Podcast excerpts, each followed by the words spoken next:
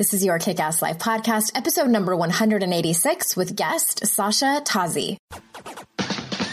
This is the Your Kick Ass Life podcast with Andrea Owen, a no BS guide to self help and badassery. Because, ladies, let's face it, life's too short for it to not kick ass. And here's your host, the girl who serves it up straight with a side of crazy, Andrea Owen. All right, all right, all right. Happy day, everyone. Welcome to another recovery episode. This is our third recovery episode in this particular series. If you didn't know, there is an additional 10 episodes, 10 recovery episodes from last year. I figured I might want to mention that for some of you who are new to the podcast or found out about this recovery section of my regular podcast. I did a whole 10 episodes last year. That link is in the show notes. You know what I was thinking too? I mention the show notes, like, you know, capital T, capital S, capital N. Like it's this thing that everybody knows how to get there. I feel like sometimes it's not that straightforward in whatever app you're using to listen to your podcasts. Maybe many of you are like, of course I know how to get to it, but there might be some of you who have trouble. That would be me. So if you also go to yourkickasslife.com slash and then the number of the podcast episode. That's always where the show notes will be. So this one is yourkickasslife.com slash 186 all of the links are there for anything that I'm talking about here and that Sasha and I will be talking about. And this goes for any podcast episode that I do. This particular episode will have a lot of links because I got a lot of things to tell you. Before we get into the conversation I have with Sasha, I wanted to let you know that we are still in the pre-order phase of this book party. My new book, How to Stop Feeling Like Shit, 14 Habits That Are Holding You Back from Happiness, which by the way, was talking to, now I totally forget who it was, about recovery and she read the book and she was like, this is a book about recovery. And I'm like, I guess it is a book about recovery. It really is. So those of you who are new in your recovery or even if you're not in recovery, this book is for you. I would love for you to do two things please, please, please pre-order the book. I've gone on and on about how important pre-orders are for any author, myself included. Those numbers really are important to us. I'll talk about that at a later date. I actually have a podcast episode coming out in February where I'm going to talk about how I went down the rabbit hole of not feeling good enough because of something again, I'll talk about that more in an episode in a few weeks. So first thing I would love for you to do is please pre-order the book. Second thing is to sign up for my free book club. I'm offering a free group study for anyone that orders the book either now or in the beginning of January. Again, those links are in the show notes, but I'm going to go ahead and tell you it's at yourkickasslife.com slash HTSFLS, which is the acronym for the book, How to Stop Feeling Like Shit. Also, I'm probably coming to a city near you. So again, in those show notes for all of the links, come and see me so we can squeal or I will squeal and I can sign your book and answer your questions and take lots of pictures. And also there are a few spots left. I'm doing two workshops, one in New York City and one in Chicago. I'm keeping these really small and intimate three hours of workshopping with me and other awesome women.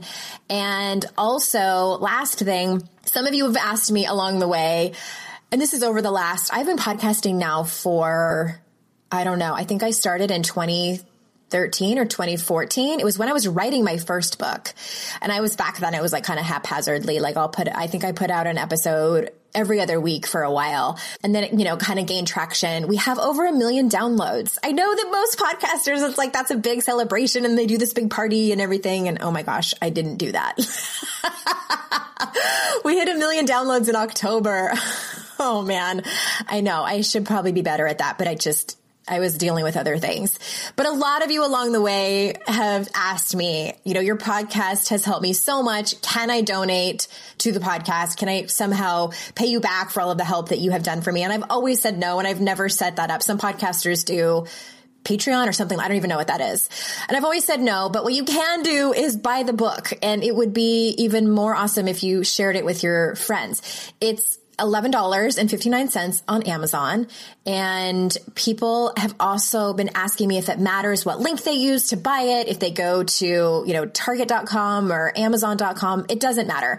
It really doesn't matter. And also want to say one more thing. Australia. I know I have a lot of Australian listeners. Black Ink Publishing is publishing my book. So you don't have to come all the way over here to buy it. I bet you would do that. But there's a link in the show notes that directly sends you to that Australian publisher so you can order it over there. Again, lots of links in the show notes. Thank you so much for supporting your kick-ass life and supporting me along this journey. I cannot wait to share this book with you. Oh my gosh, I'm so excited for you to read it. I put my heart and soul into it. This is definitely a step up from my first book. And this really came from just listening to the universe and listening to you all about what you needed and really paying attention to your stories and your feelings and what tools and strategies you needed to live your biggest life, to live your kick ass life. So again, can't wait for you to read it. That being said, let me tell you a little bit about Sasha before we jump in. Sasha is a writer, life and recovery coach, speaker, and woman who believes in hope, healing, and daily miracles. She loves the ocean, namasteing sober, and the lion is her spirit animal. Without further ado, here is Sasha. Hi, Sasha. Thanks so much for being here. Hi, Andrea. Thank you so much for having me. I am so glad to have this conversation because I know that with your story, it's sort of, it's not just about alcohol. There's like several different addictions and, and things that you have struggled with in the past. And so I'm, I'm really pumped to jump in and get started. So why don't we start there? So can you give us a little background of your story? When did you quit drinking? And, you know, was it, I think I'm really curious about, cause you said that you struggled with food and love and relationships. And so was it like, did you quit everything all at once? oh no! Was it like one no, thing at no. a time? What was sort Yeah. of the timeline of everything? Yeah, that's a great question. And so basically, I did not quit everything at once. That would have been so excruciatingly hard. So I quit drinking alcohol and using drugs six years ago this month. I just celebrated last weekend, September 2nd. And at that time, it was since 2011, and I was really just quitting to primarily by default. I just, I wanted to get out of the pain I was causing myself, and I was really, I had a lot of shame about what I was doing because I was the kind of drinker that I was a binge drinker, all or nothing, and I totally blacked out every almost every time I drank. So I was causing a lot of I was very reckless and causing a lot of pain to myself and to other people just kind of I would have personality changes and just drinking and driving and sleeping around and really I mean getting myself into so much so many precarious situations that I'm shocked that I made it. Mm-hmm. So when I quit, I needed to change something and I decided to try that. And I wasn't planning on staying quit. Like, I was just like, this is, I'm going to try this. This is an experiment. I'm just going to like detox. Mm-hmm. Like, mm-hmm. going to detox for a couple of months. Three months after I quit drinking, I quit smoking cigarettes. I was a big smoker, which was very incongruent with my image. I was sort of this good girl and I was into exercise, but I was like smoking a pack a day. Mm-hmm. And so I quit. That was a big quit because I relied on cigarettes for everything. It was sort of like my security blanket. So I quit that in December of 2011 and got rid of that crutch or something. I heard Brad Pitt because he's recently sober. I heard him call these things pacifiers. um, and it's kind of funny when you think of that, like a child has the passy. I quit those in December, and then, you know, as time went on, more things would come to my attention. So, like, I think of denial as this process that is very protective. Like we we use denial for it's useful until it isn't, and so things would come to my attention that I wasn't I hadn't been ready to see prior to that, and it was sort of like one by one that they would come. So, like what? Can you give us an example of things that were coming into your attention? So, I'm saying the other addictions and things, the food, the body image, the men and codependency, those were all issues that came sort of after I was sober enough to deal with it or look at it, you know, because the drinking was hiding the other underlying issues for me. Mm-hmm. And my underlying issues were like, so the drinking and the cigarettes and the acting out, all of that. I then had this food, like sort of, I mean, an eating disorder essentially where I was stuck in a cycle of like binging and restricting, binging and restricting. And along with that, I had this codependency as well that usually would i mean codependency so just for clarification just really being sort of obsessed with other people but this especially showed up with men mm-hmm. and my love relationships so that was coming to the surface for me as the longer i stayed sober and these other issues it was like I've heard it been called whack a mole. Totally. Where like get rid of one thing and then something else comes up and you get rid of that and something else comes up and it's like, oh my God, is this ever going to end? Mm-hmm. Mm-hmm. and so that's sort of what happened. I just, you know, in retrospect, I, as it was happening, I felt like so damaged. Like, why do I have all of these problems type of thing. Yeah. Why am I so it, broken? Right. And, and just sort of like, I can't handle anything else. Like, I don't want to look anymore.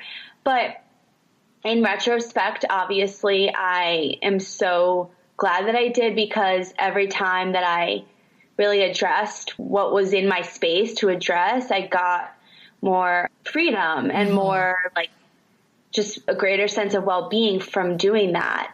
Let me stop you for a second. So it sounds like you you realized that your drinking was out of control and hurting you and others and then you decided to do the experiment to quit for a couple months. So is it that when you kind of got some clarity and then realized that you had a problem with food and love and relationships and codependence? Like roughly, yeah. not like, you know, perfectly. roughly, yeah, roughly. I mean, th- those things have been problems before. Sure but I wasn't like equipped or ready or willing to really deal with it. Well, the reason I ask is that's that's interesting because I think that that's common for a lot of people. Mine was actually the opposite. So I and I don't know if I've ever mentioned this on the recovery series or anywhere. I had been in therapy for a long time before and you know and worked on like the regular things that people work on in therapy, family stuff and and anxiety and things like that. And then my therapist had mentioned codependency, but I think I was still kind of like in denial. I was like, no, no, no, no. No. This is my ex, you know, I was married to someone else before and I was like, this is all his problem. Like he needs to fix himself and then he and I will be better. So that relationship ended. And then I was in another terrible relationship and that particular person I was with went to rehab and I went for like family week. it's so serendipitous. And we're, we're having like these group therapy things and it was for him, right? But then I'm like, and then he's like talking about all this stuff that he's realizing about himself. And then I was like, holy shit, I'm a love addict. And I need to admit that I'm a codependent because from what I understand, like all love addicts are codependents. Not all mm-hmm. codependents are love addicts, but all love addicts are, are codependents. So I started working on that pretty diligently and also my eating disorder all at the same time. But it wasn't until, let's see, 2007, four years later that I got sober because mm. yeah, it was like that stuff that allowed me to like have the self awareness, like of all the kind of triggers and, and just stuff that comes up. And too, for me, I don't know if, the, if it was this way for you. When I quit all that other stuff, the, the, love addiction, the codependence, the eating disorder, my drinking picked up speed. It almost like it took its place. It's like, okay, so if I can't do that, have all those behaviors, then I'm just going to drink more.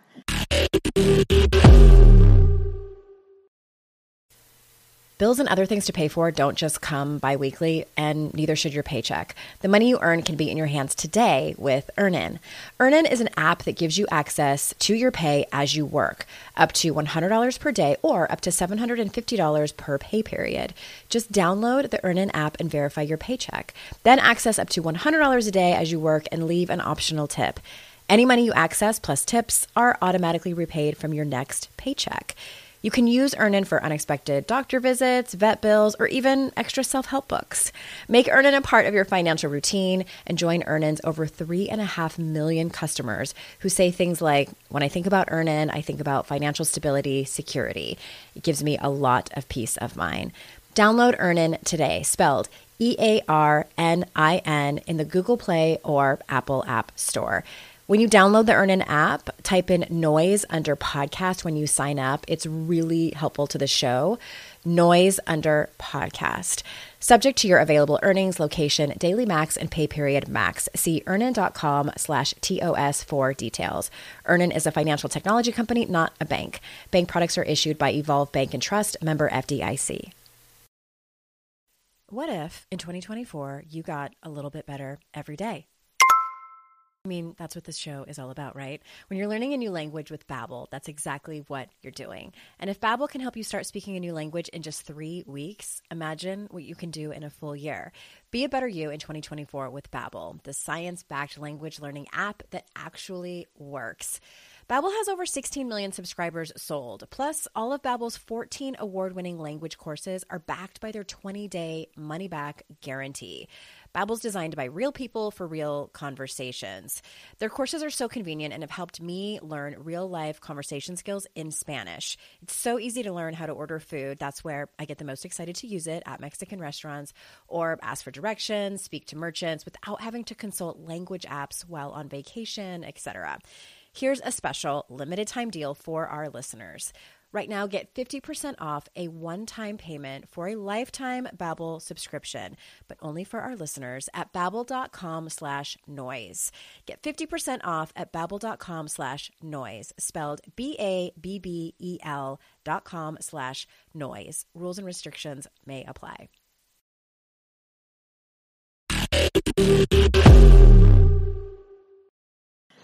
Yeah, that's so fascinating to me because, I mean, it was sort of opposite for me, but the drinking drove a lot of those behaviors to be amplified for Sure. me. Like, my drug use, like I was really into uppers. I, I always, drinking sort of made me, gave me this euphoric feeling and sort of made me hypersexual. So it, so it like enabled me to act in the ways that like I don't think I could have done it the other way around like you did it and I think that's amazing that everybody can have such a different story but we end up in more or less the same place. It's the same path. It just looks different and people are on different places of it. I feel like. yeah, yeah, exactly.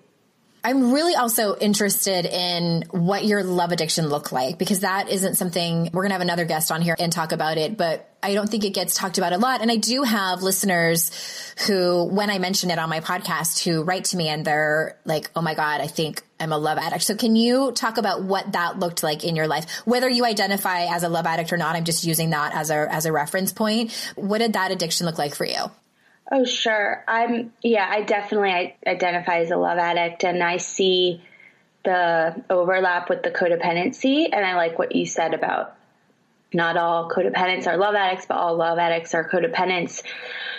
So I've had a really complicated sort of original situation with relating to men, as most of us do. I have the daddy issues. And so I was used to, I came from a place of making men, this is what I consider to be like the picture of my love addiction, making men, especially the ones I was into, my higher power and my mm-hmm. putting them on a pedestal. And if they were higher then I was lower. And so we weren't equal and everything. It was all about them. Right. it was all about them. And I would do anything for male attention mm-hmm. and male affection. And I would I was obsessed with it. And and it was almost it was a compulsion. And I remember drinking you know, using drinking almost as an excuse to act like that. And when I would be drunk, I would be like, I never had fun in the sense that I could like go out with my girlfriends and just hang out with them. Mm-hmm. It was always about a guy and and trying to get some guy's attention and trying to um, some kind of hookup. Yeah. Some kind of yeah, like that was my it was like I went in with a goal and if I didn't if I didn't make that goal happen, you know, I was upset and mm-hmm. depressed. Mm-hmm. And so I got into a relationship when before I got sober, I had I met a guy. We were both you know, had addictive tendencies and we both kind of became addicted to each other.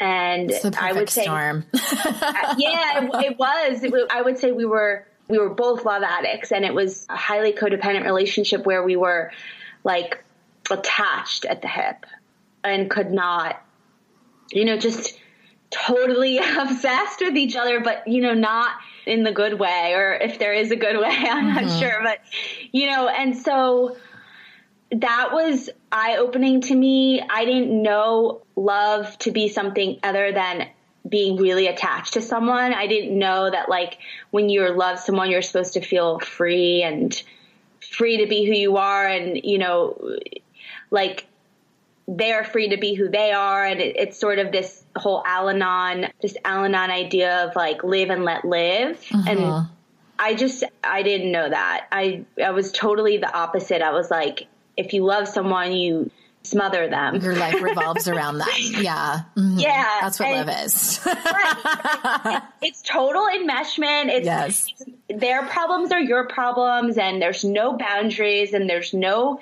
you know, there was no like separation of like how I felt and how he felt. It was just, it was my, my mood and my feelings were dependent on him. Mm-hmm. There's no autonomy. No autonomy. No autonomy. Exactly. That's more or less what it looks like in a relationship. And even when I was in a relationship, it was always about finding that. And I can easily transfer that onto other people that aren't men mm-hmm. and not romantic relationships, which is why I consider myself codependent as well as just a basic love addict that, cause it's kind of like it can apply to I try not to pedestal anyone, any like friends, coworkers, clients, even people that are doing really awesome stuff that I like somewhat idolize. I still try not to make them out to be like not human. Right.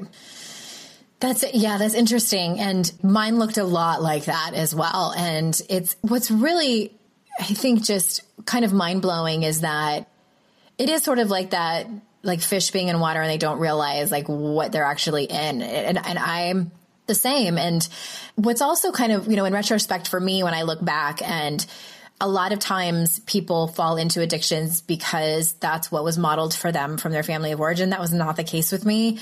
My parents, from what I witnessed and sensed, had a healthy married relationship. And they did end up getting divorced when I, right when I graduated high school, which kind of pulled the rug out from under me and was its own set of problems because it was never addressed or talked about. But I, I mean, my love addiction and codependency started when I was in high school. I just, I didn't, it was almost as if that you know, because everybody remembers like teenage love remember that like mm-hmm. when you're like 15 16 and you're just like obsessed with that person and mm-hmm. and i think mm-hmm. for most people that sort of wears off and you become more of an adult and you become healthier in your boundaries and things like that. So for me, that never wore off. Like me I, yeah, I just was like that all the time and just thought yeah. that that's, that's what love meant. And yeah, no, I'm with you. It was, it was, I put, for me, I don't know if, if you were this way too, but because I was in a relationship from the time I was 17 until I was 31 and, and he and I were oh God, I'll write a memoir about it. I've, I've talked about it on the podcast. It was a tumultuous, unhealthy roller coaster of a relationship that went on for a long time. But we, and we both cheated on each other. And I cheated because for several reasons. One of them being was that I was a straight up and down love addict. And I, like you, like I would go out with my girlfriends and it was consciously, I thought it was because I was getting back at him because I knew he was doing it to me and I needed to, you know, like I deserved this. And, but unconsciously, it was because I, it, for me, it was a cycle I couldn't tolerate who I was as a person and the place I was in in my relationship with him. So I would go out and try to get validation and attention and quote unquote love from other men. And then I would get it and then feel good for like an hour or two. And then the next morning feel like such shit about myself and then the whole cycle would start over. So it's similar with drinking. You know, it's like that whole let me just numb this out and feel good for like a couple of hours so I don't have to think about all the other shit in my life that's consuming me. And then that buzz wears off. And it's almost as like you, you hit, for me, it was like I hit the ground face down and was like, oh my God, what have I done? And then trying to justify the behavior. mm-hmm. yeah. the whole thing would start over again. And you know, and then I would feel so guilty for doing it. So I would try harder to be a better girlfriend in my relationship. So I would tolerate shit that he would do to me. And it was just like, when I look back at it and I'm like, wow, that was a disaster. But I didn't mm-hmm. know, like I didn't know any different. And I just, I, I just thought if I kept trying harder, then it's gotta get better. Like, you know, like it's just, oh I, yeah, it's, that self, it's that self will that, and that's, what I felt like with drinking, the exact same. If I just tried harder to control myself, then I could. So I just need to try harder. And that's like, it's so funny because it, it pops up everywhere if that's the belief that you have. I just need to try harder. I just need to will myself. I just need to get him to do this, you know? Yeah. Absolutely. And it just, it's this cycle that again, it's that denial piece too. It's like when you're in that cycle and coupled with denial, it's just it will keep going and keep going and keep going. And it wasn't until i again like i went to that rehab center and bought pia mellody's book called facing love addiction and i started reading it. And i was like this is like my biography. That's so weird. Oh my god andrea i just was going to mention that book that book exactly because it's funny i wanted to mention something especially for people listening that I was not a typical love addict in that I was in I was constantly in a relationship or constantly having sex. I have actually been single and celibate since I got sober. And so some people would you know, Pia Mellody in her book, Facing Love Addiction, talks about the love addict and the love avoidant mm-hmm. and how they're kind of they're opposite ends of the same spectrum. Right. So you know, people have called it love anorexic or whatever.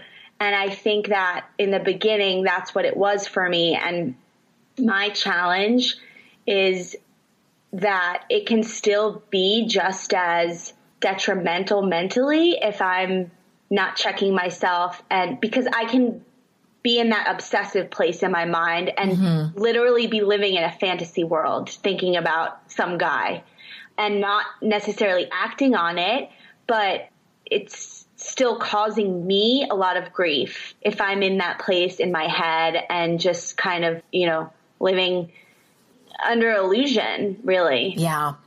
It's interesting because it's sort of similar with similar but different with food in that you know with drinking we can we can be completely abstinent from drinking and live our lives and be in recovery and we don't need alcohol to live but the opposite is true for food and for relationships you know we still have to be in relationships and have to eat too. But for me, it was, I really started my recovery in that with what I did is I, I think this is similar to what you were saying is that when I really started to recover from my from my love addiction, I was already in a relationship with my current husband. We weren't married yet, but I was unwilling to walk away from it. But I was like, okay, so here's how I'm going to do it.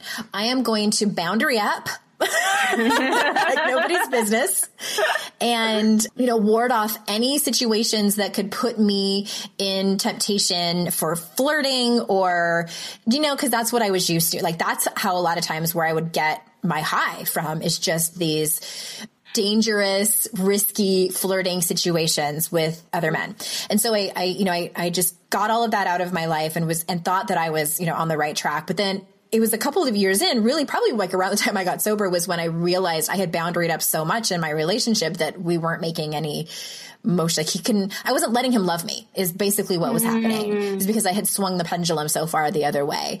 And so that's been interesting. And it's been a slow progression, just learning what healthy love is and you know, like reading about it and going to therapy and couples counseling and just, and slowly learning to trust and trust myself. I think that's been a huge thing. Both are equally as scary for me personally, trusting other people with my heart and trusting myself that I can make a right decision and, and all of these things. So I'm not sure if any of it was like that for you. I first gave AG1 a try because I was feeling low energy and sluggish, and coffee just wasn't giving me what I needed. Especially in these winter months, I struggle with pep in my step. And since drinking AG1, I felt more energized and focused. Not only does AG1 deliver my daily dose of vitamins, minerals, pre and probiotics, and more, but it's a powerful, healthy habit that's also powerfully simple. It's just one scoop mixed in water once a day, every day. Because aging is a part of life that we all have to deal with, but I don't think it should prevent me from doing the things I love, like going on long hikes with my dog dog. I want to do the things that matter to me for as long as possible, which is why I drink AG1 every morning to support my brain, gut, and immune health. All it takes is one scoop a day, and I'm laying the groundwork for long term health. I know with AG1, I'm giving my body high quality nutrition. Every batch of AG1 goes through a rigorous testing process so you know it's safe. And AG1 ingredients are sourced for absorption, potency, and nutrient density. AG1 is a supplement I trust to provide the support my body needs daily, and that's why I'm excited to have them as a longtime partner. If you want to take ownership of your health, it starts with AG1. Try AG1 and get a free one year supply of vitamin D3K2 and five free AG1 travel packs with your first purchase exclusively at drinkag1.com slash noise. That's drinkag1.com slash noise. Check it out. Customers are rushing to your store. Do you have a point of sale system you can trust, or is it a real POS? You need Shopify for retail. Shopify POS is your command center for your retail store. From accepting payments to managing inventory, Shopify has everything you need to sell in person. With Shopify, you get a powerhouse selling partner that effortlessly unites your in person and online sales into one source of truth. Track every sale across your business in one place and know exactly what's in stock. Connect with customers inline and online. Shopify helps you drive store traffic with plug and play tools built for marketing campaigns from TikTok to Instagram and beyond. With Shopify POS, you can accept credit cards, mobile payments, and every other major payment method, all with low fees and transparent pricing, starting on day one. Plus, Shopify's award winning help is there to support your success every step of the way. Do retail right with Shopify. Sign up for a $1 a month trial period at shopify.com slash noise, all lowercase. Go to shopify.com slash noise to take your retail business to the next level today. That's shopify.com slash noise.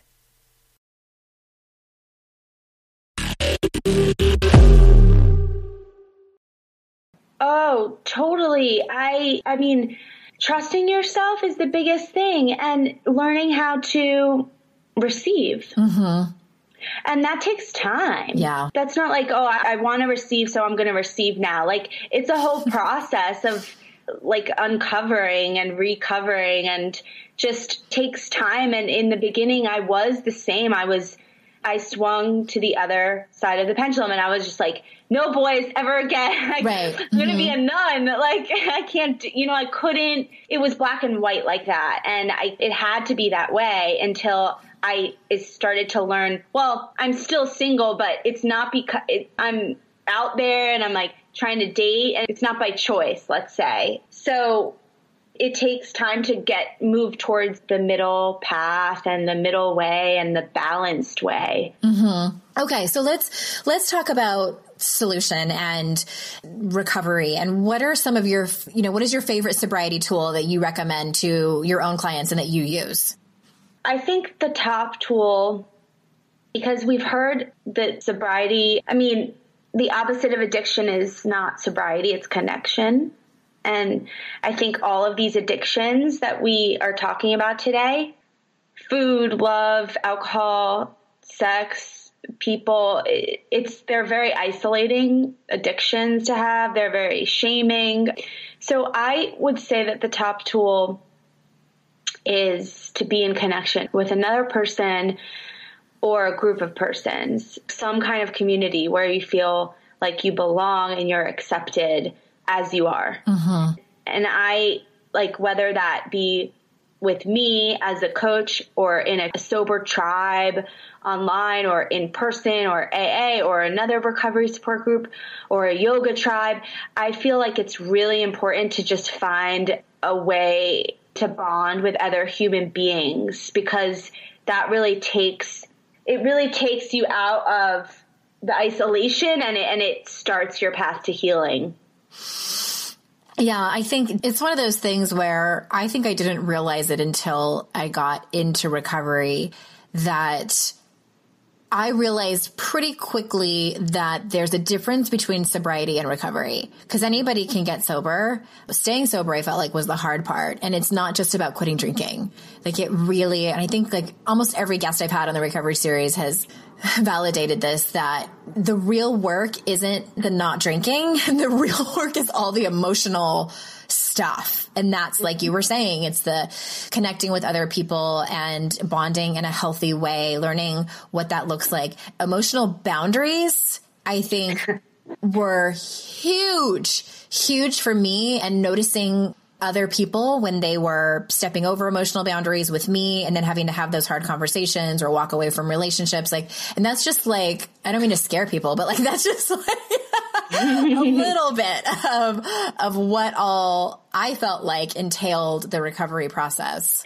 Yeah, well, it's life. It's mm-hmm. life and it's adulting. Adulting, and it, which is hard. And, you know, we it's the stuff underneath why we drink. It's not the drinking. It's never all of this stuff, you know, drinking is the surface problem. It's right. the symptom.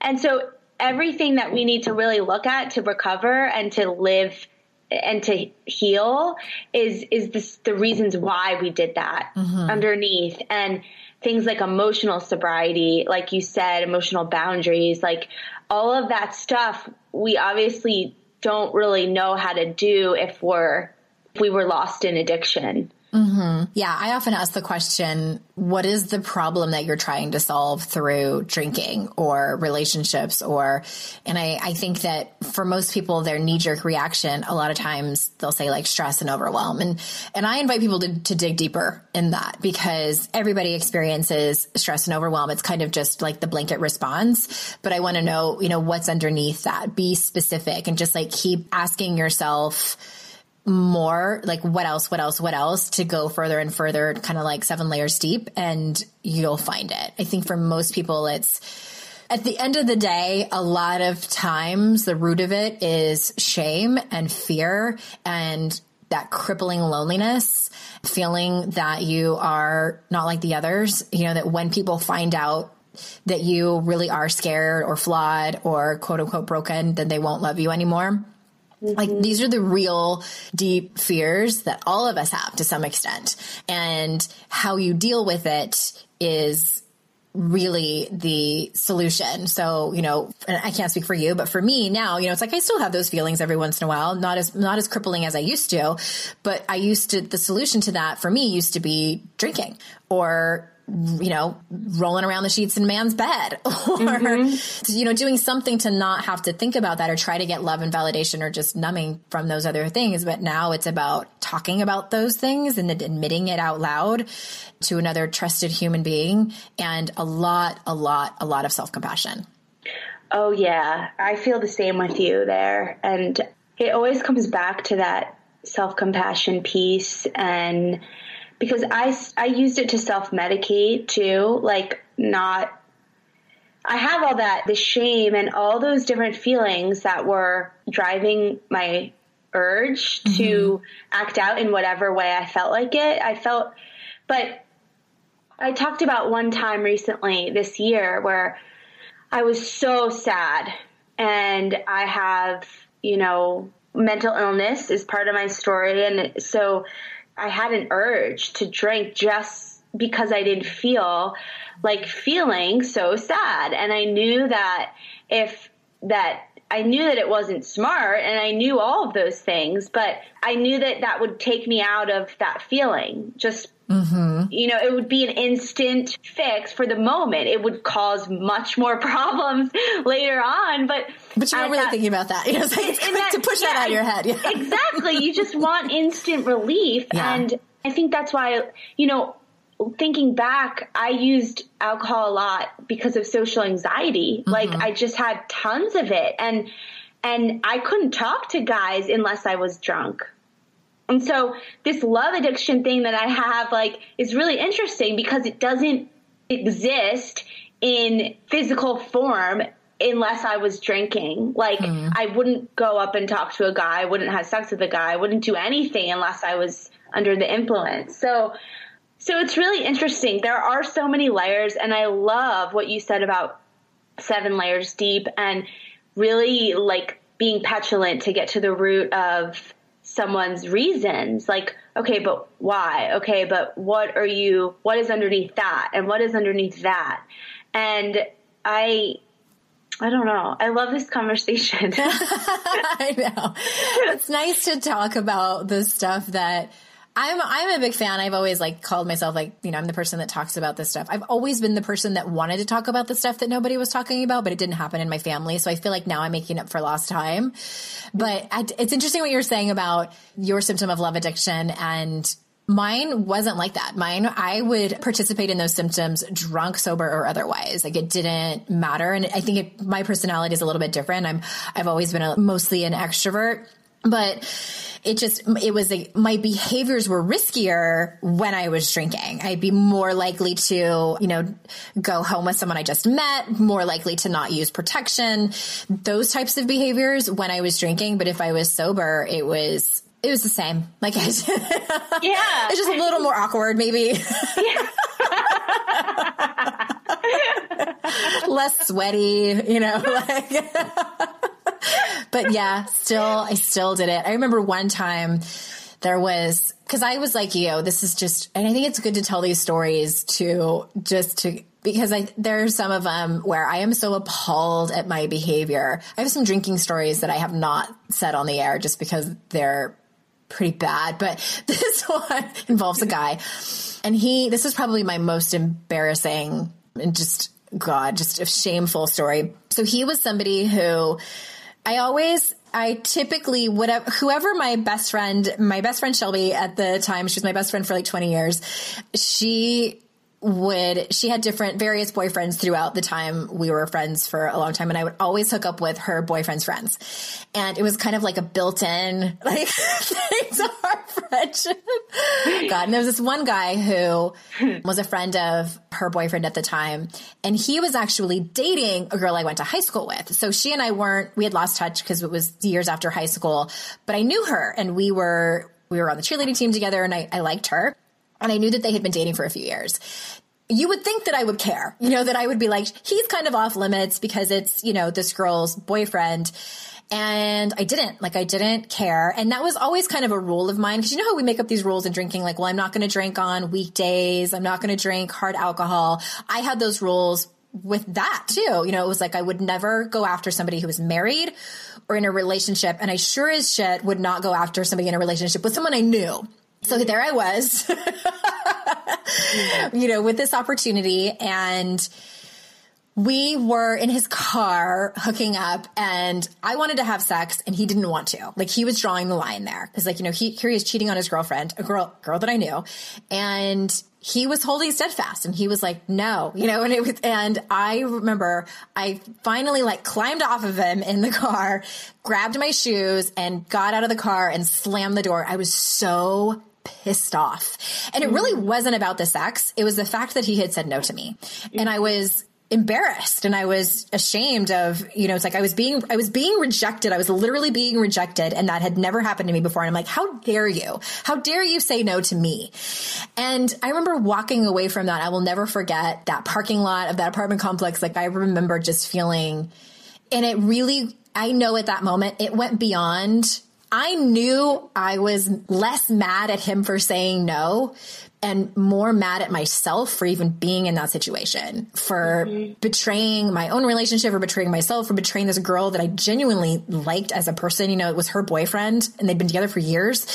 Of course, he, you know, was a choice to hook up with me or not, but still, like, I just, I felt like such a piece of shit human being in that moment. And if I blamed it on him, like he's the one who made me feel bad, but really I was the one that was making me feel bad. So it's like I, I remember all of these sort of holes that started to happen in my life and where it like started leaking, you know what I mean? And then, and then came, and, and then it was years later, honestly, Sasha, it was years later where the, the whole dam broke where I finally was like, this can't continue anymore and this is pretty this is pretty bad but i think a lot of us have those like small moments where the holes are being where the holes are happening whether it's drinking or whether it's another addiction oh for sure first of all i have so many stories like that where the self-loathing was That's so was. Yeah. strong in mm-hmm. me that i could just but and I maybe I didn't stop right away, you know, but all of those experiences added up and I've learned now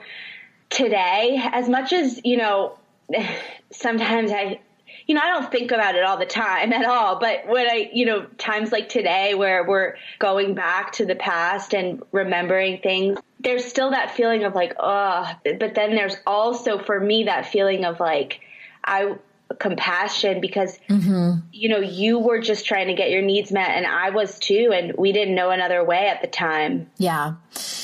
Yeah, it, that's true, and I do, and I've actually written letters. You know, speaking of the of the solution, I've written letters to myself. I thought about actually reaching out to that girl. She and I are friends on Facebook, and mm-hmm. they're not together. They did not end up getting married. She married somebody else and has two kids. And but I just don't think it. I just don't think it would be helpful for her to know that. She might know, but I don't. I think it would just not be a good idea. But I've written a letter to myself saying that I'm sorry for everything and for, you know, just like you were saying, just having compassion for that person because I was doing the best that I could and it was not great, but I didn't have mm-hmm. any other tools. And that's, you know, where we, where we are today. So we've mentioned the, you mentioned the one tool about connection and then self compassion. And then another add on to that for anyone that's, that feels like doing it is, is write a letter to yourself, write a letter. Mm-hmm. Even, you know, I could even write a letter to that girl and never send it, just a letter of apology about it and, and things like that. So what are like some non negotiables in your sobriety toolkit today?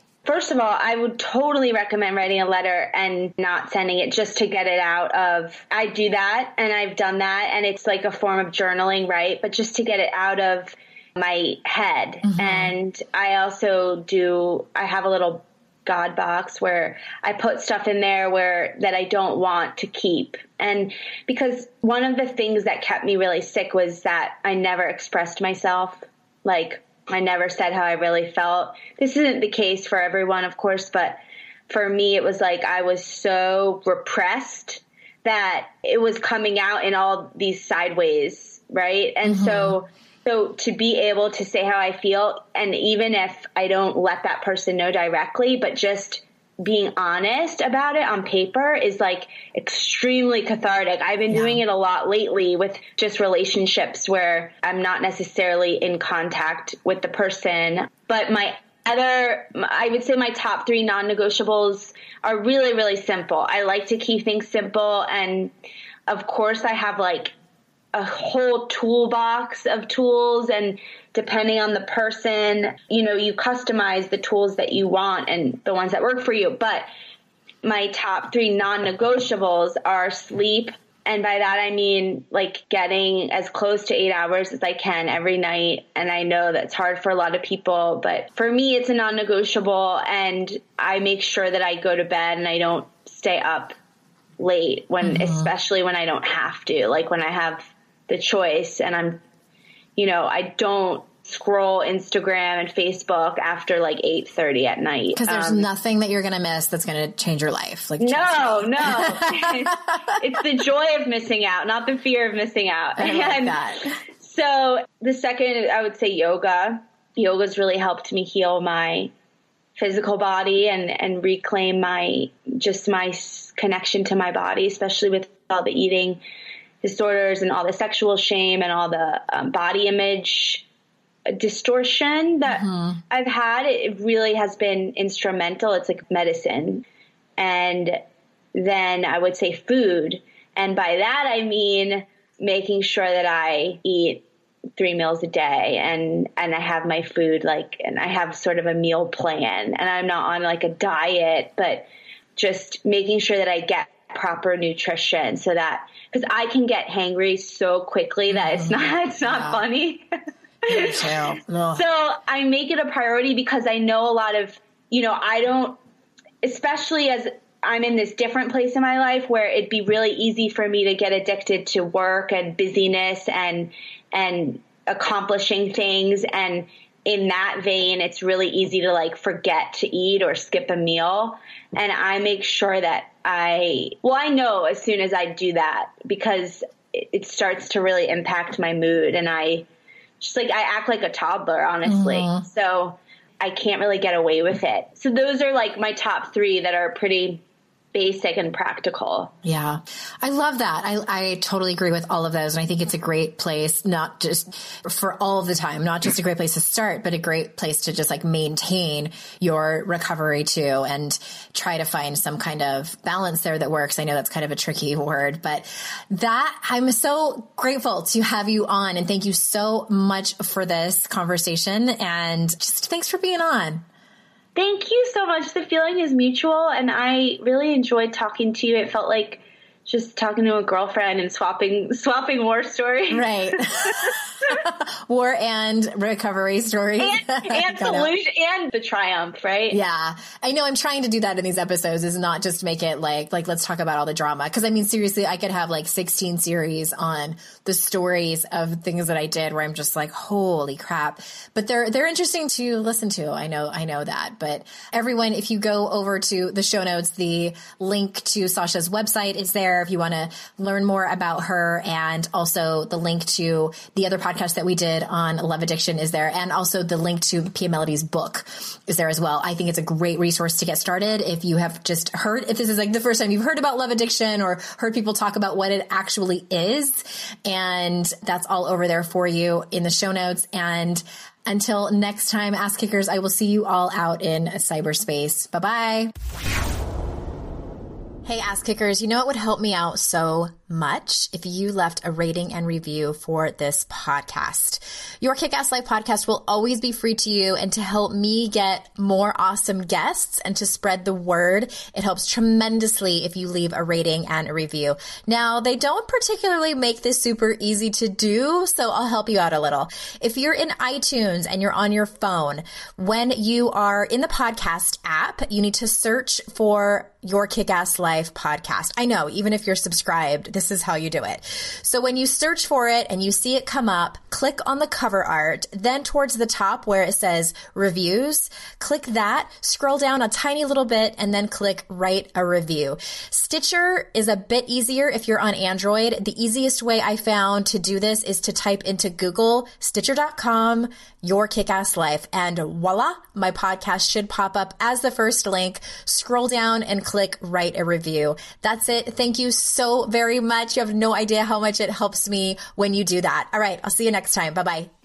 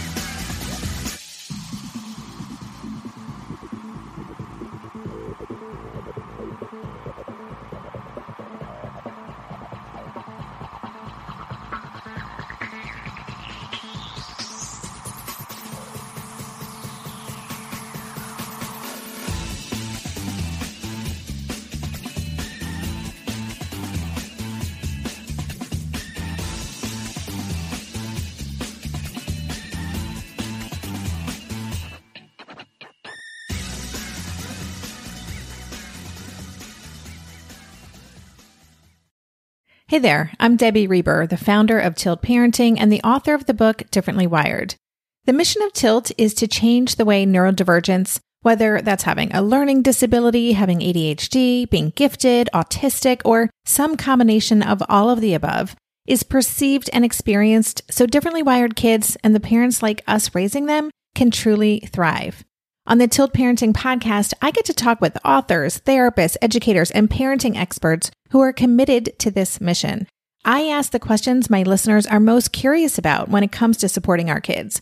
And in turn, my guests share strategies for challenges, out of the box ideas for navigating school, best practices for therapies, tips for advocating, and so many thoughtful insights on what it really takes to help our kids grow up feeling seen and respected so they can create awesome lives for themselves.